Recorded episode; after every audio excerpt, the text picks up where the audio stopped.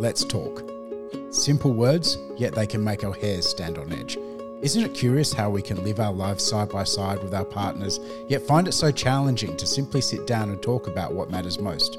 In today's episode, we deep dive into this conundrum of why opening up to our loved ones is so hard and what makes it crucial to the health of the relationship. And for those seeking practical advice, we've got you covered with three simple steps to pave the way for more meaningful, regular conversations with your partner.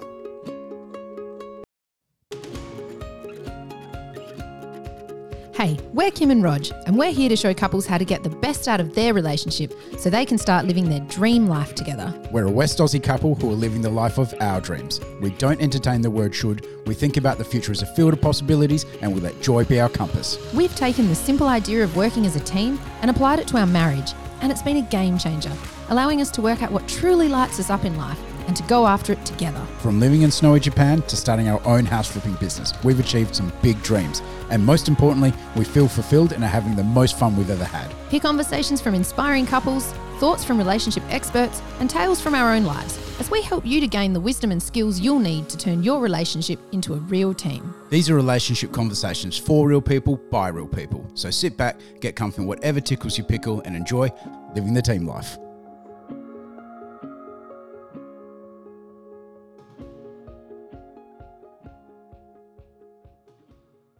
So today we are talking about how to get the conversation with your partner started.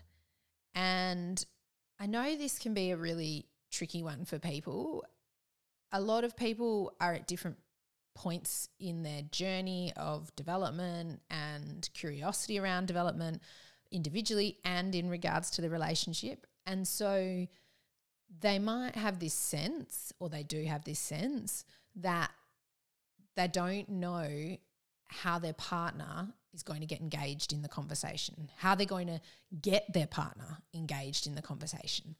And that's what we wanted to cover off today. We really want to talk about how to get the conversation with your partner started.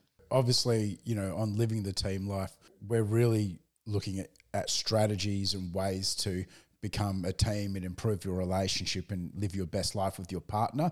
But sometimes, well, maybe a lot of the time, it's actually really hard to just get your partner to the table to talk about your relationship, let alone other decisions and areas in your life. And we're not being judgmental here, because it, it is really hard.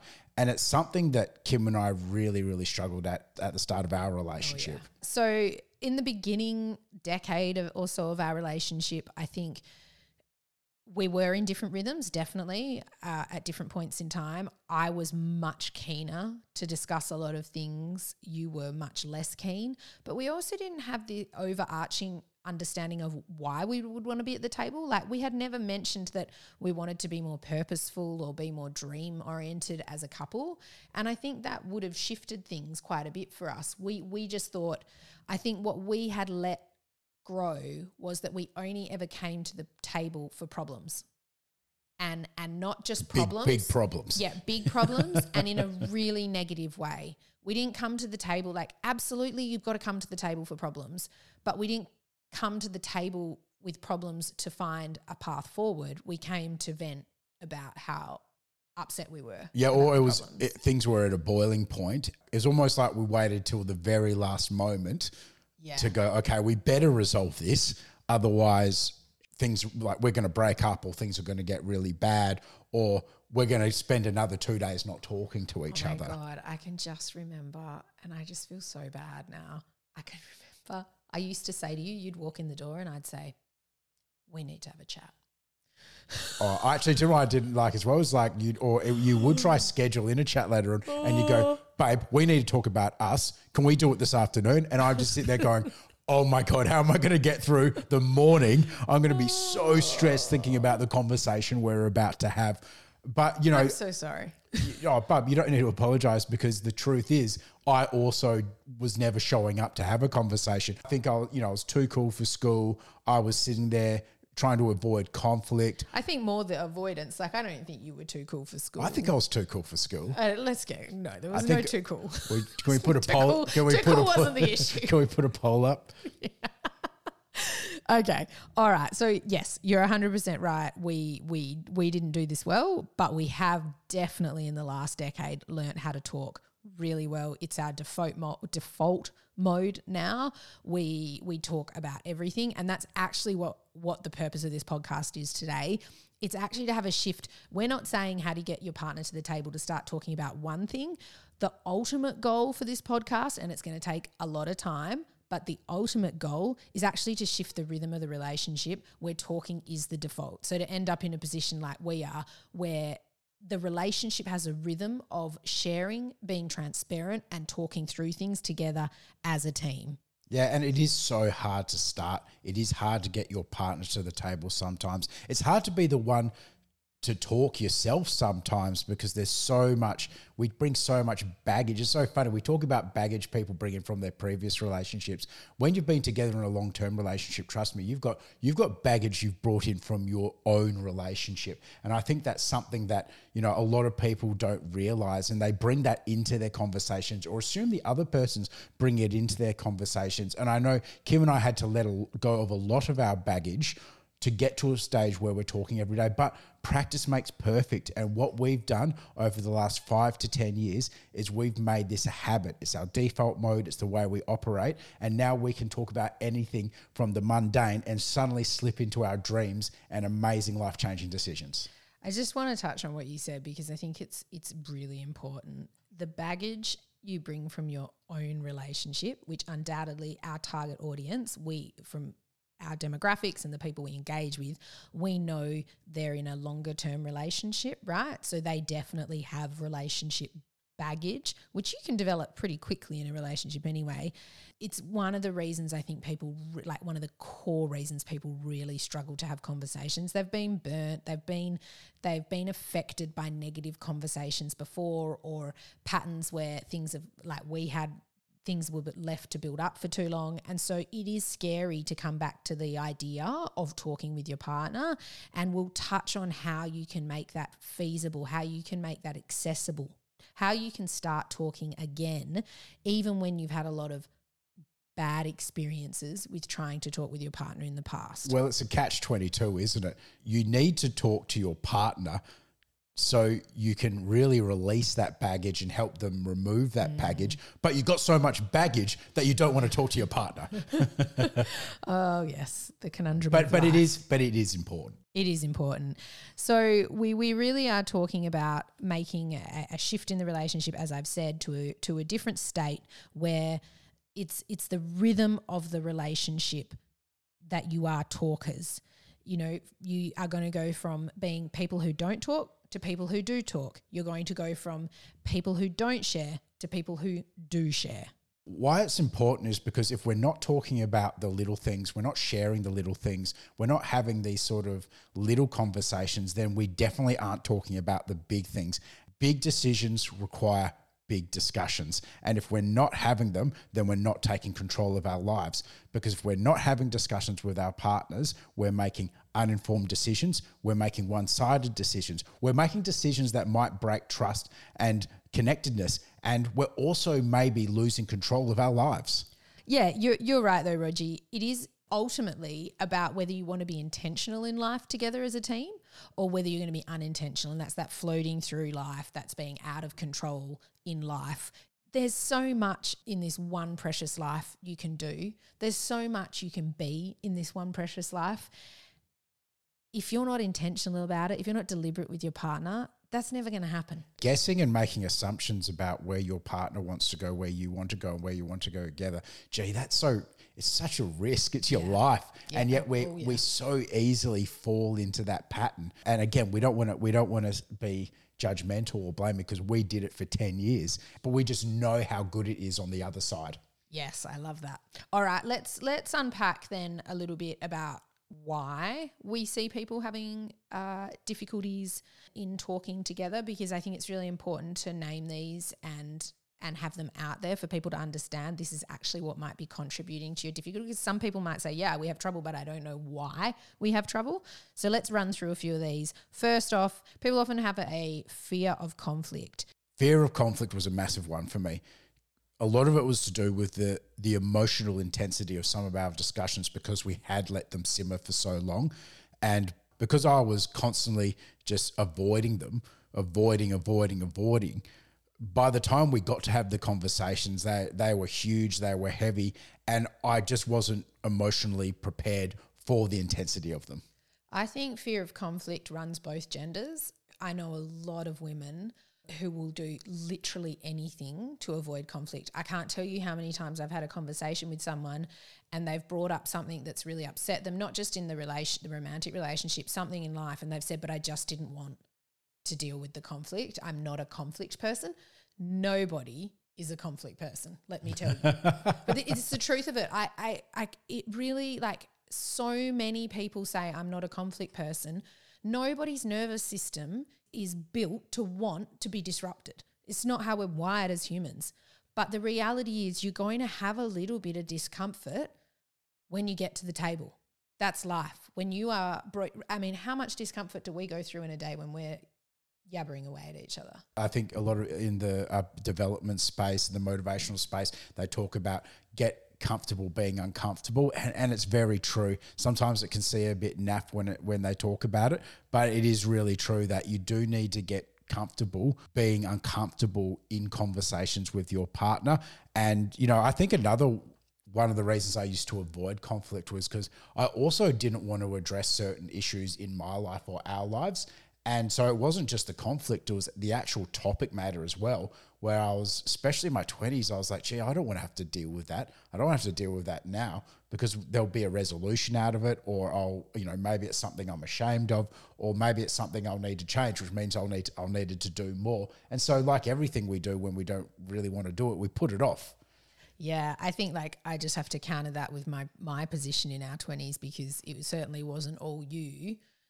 You know, as the reason that we didn't talk, I think I brought a very black and white perspective to the table. It was one way or the other. And when our conversation didn't go the way that I expected it to or wanted it to, I was very reactive to the conversation. And I think that would have scared you as well. I look back now and, you know, obviously I've developed my skills a lot in that space, and, and my own, uh, I've done a lot of introspective work and my own personal development and journey. But the reality is it would have been hard for you because I was a very black and white person then, and I, I struggled to see the world outside of that black and white. And so obviously, you know, it was hard for you who wasn't always in black and white. You're definitely more grey naturally. It was, it would have been a difficult space. You can see there the dynamic between Kim and I, and you might have a different dynamic, but there is a dynamic, yes, you know, and, and some of the other things can be a bit of a power imbalance. And we spoke about this on our podcast on how to start talking about money with your partner, how someone might be more financially literate, and as a result, there's a power imbalance. And so it's harder for the other person to come in and, and talk to them about it. But this can just be general. Some people are just better at discussing stuff, better mm. at talking, or more likely to bring up issues than the other person. And that power imbalance straight away goes, well, if I get into a conversation, I might even have something to say or a resolution I want. But because I don't know how to talk, I don't know, or, you know, my partner's a much better talker than me or a better debater, or maybe they're just a bit more, they've got a, more of an iron will than I do. I'm not going to get what I want anyway. I'm not going to have a voice, so I'm not going to. I'm not going to engage. I a hundred percent, a hundred percent agree with this, and I think this is what happened for us a lot. I was definitely the more experienced talker. I talking through issues came much more easily for me, although it clearly not necessarily super productively. But as a result, You you experienced a power imbalance in that space, in the talking space. And what I didn't do, it kills me when I think back to it, I didn't have your back. I did not have your back. I did not acknowledge there's a power imbalance here. Talking is easier for me. It's more natural for me. I need to support him in this conversation. And it's not about me making all these accommodations for you. It's about being a teammate and saying, this is a power imbalance and I need to do more to support that person so that they're also comfortable in sitting, because I'm already comfortable sitting at the table. Yeah, I think that's a great point. And I think that's what one of the key takeouts of our how to talk about money with your partner was that if you are a bit more financially literate, then you need to be able to simplify and explain it and create the space. And we'll get onto that soon. But what I do love actually about what you said is you didn't know how, or you weren't doing it properly. So even though you were better at talking, you didn't fully yeah. know the reason how. And I definitely didn't know. And again, this is not something they teach you. That's what it all comes down to. We're teaching skills here that often are not taught. And we have to learn the skills. We have to practice the skills. We have to work at the skills. That is what that is what we're talking about. So, yeah, I completely agree. And, of course, the longer you leave talking to your partner, it just gets old, it gets staler. These assumptions build, these misunderstandings build, things boil to the surface, and we just decide it's just all too hard. Okay, so there's a really important element in, in this conversation we're having around how to get your partner to the table, and that is – what does a t- being a team look like? We've already touched on here now, Rogie, with how it was for me in terms of having that power imbalance. And, and what I'm what I'm trying to get to is, you know, people will be asking, do I drag my partner to the table, right? Or how do I drag my partner to the table? How do I drag my partner to the table? And and the reality is you cannot drag someone to the table. We've seen people talk about in other relationship relationships, podcasts or whatever, online. They say things like, and we're not trying to diss anybody, but we we firmly disagree with the position that you should do it first and do it on your own and then and then effectively drag that person along for the journey. Yeah, babe, if your partner's not getting involved, you just go do it yourself. Yeah, no, we don't we we don't believe in that. This is a team journey, and there are ways to involve your partner in the team journey through support that look like you becoming a team from the get-go. Yeah, you need to bring your partner on the journey, and probably more often than not, one of you is going to be maybe a bit further along in your personal development journey or believing that you do want to get the best out of your relationship, because we are busy and it is hard. And, you know, you have to understand that decisions you make, so if you decide to go off on your own and not bring your partner along, they're still going to affect the whole ecosystem of the, the relationship in the household. They're going to affect your partner. They're going to affect your kids, and that's going to affect you, you know. So you can't just charge off by yourself, because that actually still breeds that adversarial Absolutely. mindset we're trying to get away from. And what you'll find is you actually widen the gap. Yeah. I couldn't have said that was the words in my head was you are just going to widen the gap if you don't get focused on how you can support your partner. That's the word we want to be thinking about here. So if you've got more resources than your partner right now, or you're more curious about developing the relationship right now, that's fine. That's absolutely fine. But you're not going to go about getting your partner involved by either heading off in your own direction and widening the gap, or grabbing them by the collar and dragging them along. What you can do, and this is a really important difference, you can do some of the heavier lifting. That's what we're asking. It's it's not about going solo. It's not about dragging the partner. It's about supporting your partner. And that is heavier lifting. That is more work for you. But that's what being a team is. Sometimes one of you will do the heavier lifting in the leadership space, because this is what it is. You'll end up leading the team in this moment because you have the resources, or you've come to that point earlier in life than they have, right? That, that's exactly it, because that's what leaders do. Leaders don't just go, all right, my team's falling behind, I'm just going solo and charging on and doing this myself. No, they bring everyone together. Yeah. They pick up the last man or woman standing. They they figure out a way to motivate their team. And that's what C E Os of good companies do. That's what team captains do. You, you know, think about being out on a hike or a walk or a run or anything like that in a group. You don't run at the speed of the fastest person. You get the fastest person to drop back and run behind the slowest person. Yeah, remember when we were doing – not to push them, to support them. Remember when we were doing Tough Mudder, and I think it was one of those twenty-one K ones, and I think by about the seventeenth, oh, yeah. eighteenth K, my calves were gone.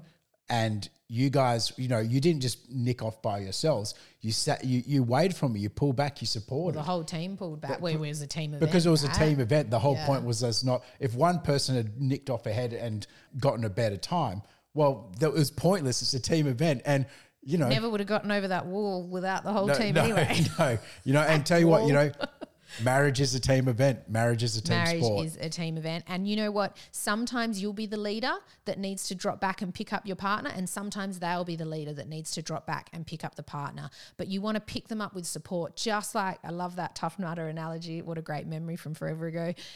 In that we didn't the person, like the team didn't come back and say, hurry, hurry up, Rog. The team came back and said, hey, mate, do you want a banana? Do you want a drink? What can we get you? You know, you're doing such a great job right now, right here.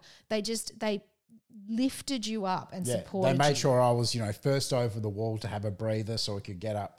Yeah, it was great. So we're here to give you three tips on how to get your partner to the table. And this is not just to talk about your relationship. This is to talk about anything.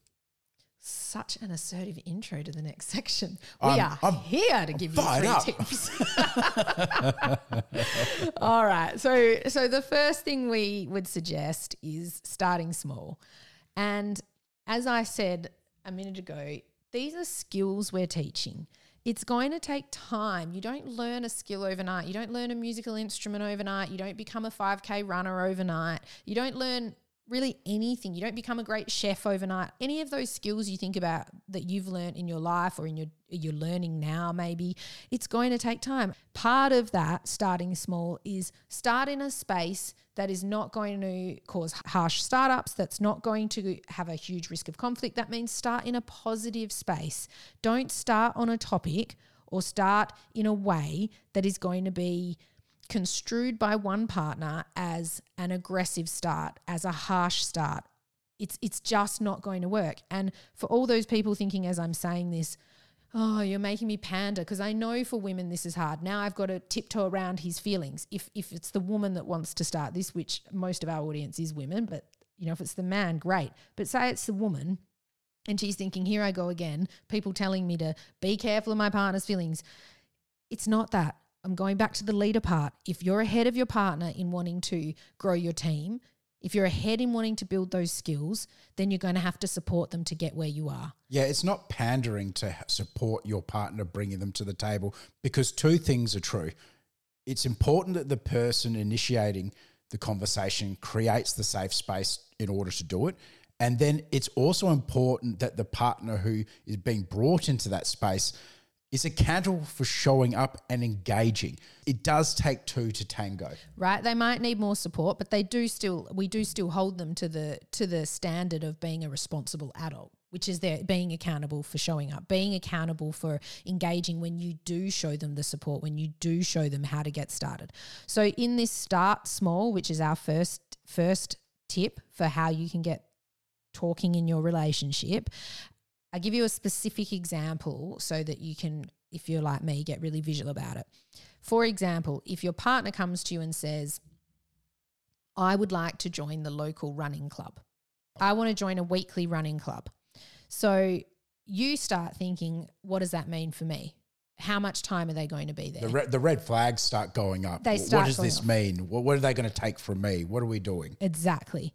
So when you want to start small, you need to think about, okay, here we go. This is something I'm going to need to talk to them about. I want to have a discussion with them about it from a supportive standpoint. So start small. This is a positive space because your partner wants to do this. So start on a positive topic and say to them, could we have a chat about how we as a team, the relationship, can support you to do that, to go to the run, and what that will look like for us and the family in supporting you? Could we set a time to do that? Yeah, I think that's great, because what you're doing there is it is something that your partner wants. They've said to you, hey, can I do this, or I'm going to do this, and you want to discuss it with them. And instead of just shutting it down, or even on the opposite side, just saying yes and not thinking about it, actually going and saying, hey, let's do this, and scheduling it in, starting small and starting positive. Step two is you've got to create the space for the conversation. Where and when you have these discussions is just as important as what you're having the discussion about.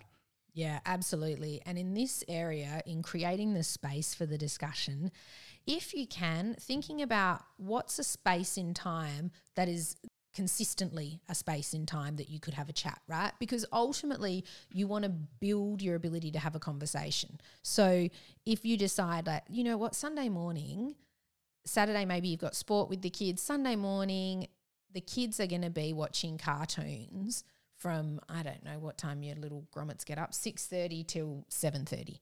So you know you've got an hour on Sunday morning where you could actually just sit together and have a conversation.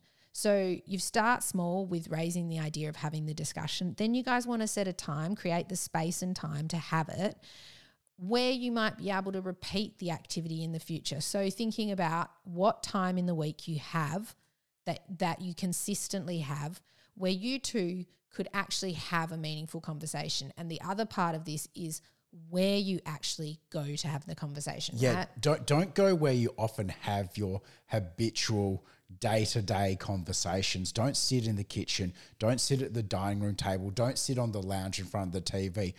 If you can, go out the front, go out the back in the sun, whack a beanie and some jumpers on if you're if you're in a colder climate or it's in winter.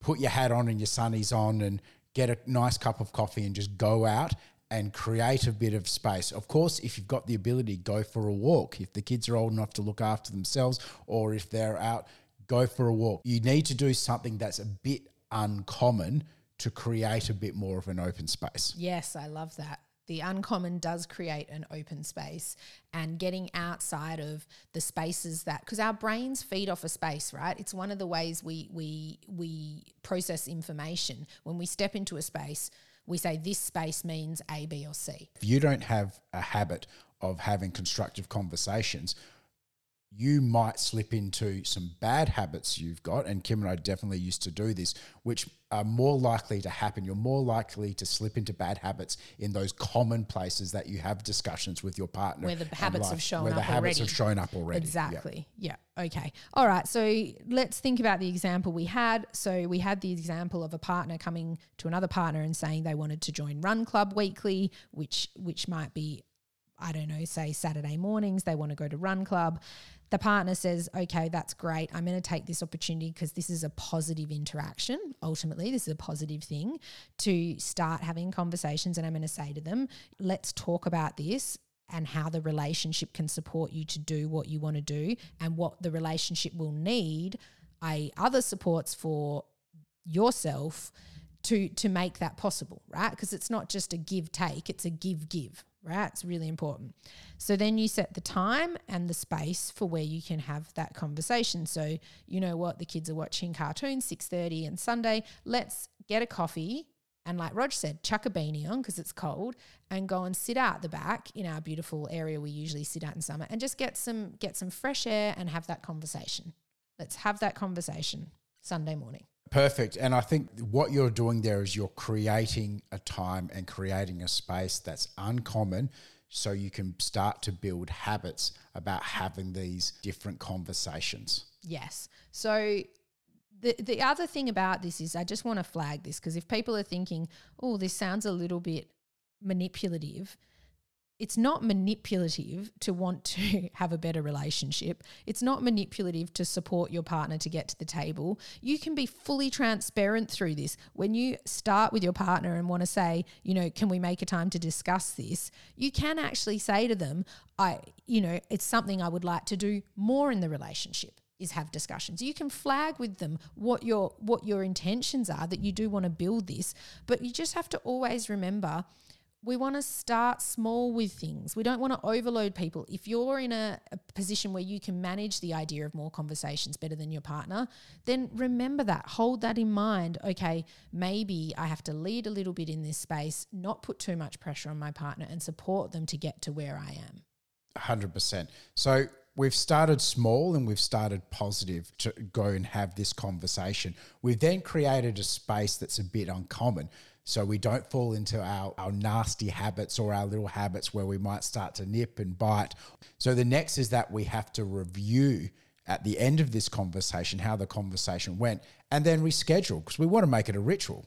Yeah, it's this is such a great one because it's practicing talking within a conversation.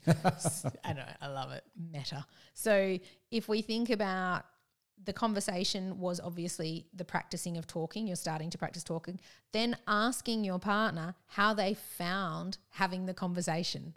So talking about talking. What was that like for them? And this is actually a really important part of developing the skill of talking because you're bringing awareness to the fact that you guys are talking more. When you start to label that, you become more intentional about it. You know what? We actually are trying to talk more. And you can be really transparent here again. You know, would this be helpful, do you think, for the relationship to do this again? To get to a place where we could sit down, bring to the table things that are happening, maybe changes we want to make, ideas we have, and work together as a team to see how the relationship can support that to happen. And you'll probably notice that I'm saying how the relationship can support that, because it's not how I can do this for you or you can do this for me. We need to think about the relationship as an entity that needs nurturing, that has its own life, its own goals, its own dreams. And that way it's much easier to support your partner in things, because you remove that that tendency for adversarial behavior and become both of you fans of the relationship, both of you supporters and drivers of the relationship. That, that's one hundred percent right, and that's why we're having these conversations. And of course, you know, after you've asked your partner how they found the conversation and, and had a conversation about your conversation, it's important that, you know, as Kim always say, that you celebrate your little wins and your successes and name what you've actually achieved. Say, like, we just had a really tough convo and we actually got through it. We got yeah. through it and we've we've come to a decision, and yeah, it might not have gone the way we originally thought or this, but how good is this and how good are we? And give yourselves a pat on the back. Pour a bit of Irish coffee, whatever floats your boat. Have that positive framework work, because that'll make it more likely that they are either going to initiate a conversation or at least come back to the table again. Yeah, I love that. And again, you're practicing talking while you're doing that. You're practicing being transparent with your partner, you know, how that felt for you and the fact that you have achieved something and that you're on the same team. You know, celebrating those little wins is really important in terms of building momentum in a relationship as well. So, all right, Kim, what was your gold nugget for the potty today? For me, the the really important part of all of this is the difference between uh, the pandering that I think, you know, some people might have thought when you say you have to take things slowly with your partner, the reframe of that to understanding that it's not about pandering, it's about supporting.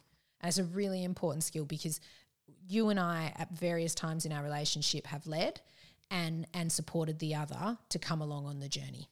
My, my gold nugget would be that create the space, creating the space of when and where you're going to have the conversation is just as important as the actual topic of the conversation. And if you can carve that out as a ritual, you're going to have a recipe for success of ongoing communication and talking. You're amazing. You've just spent quality time on your relationship. Feel like you're on a roll? If you want more Living the Team Life relationship insights and conversations, head over to kim and rog dot com, where you can find all the show notes as well as tons of other relationship goodies. And if you like today's episode, please hit subscribe or let another couple know where they can find us. It'll make them happy and it'll make us really happy. Until next time, keep on living the team life.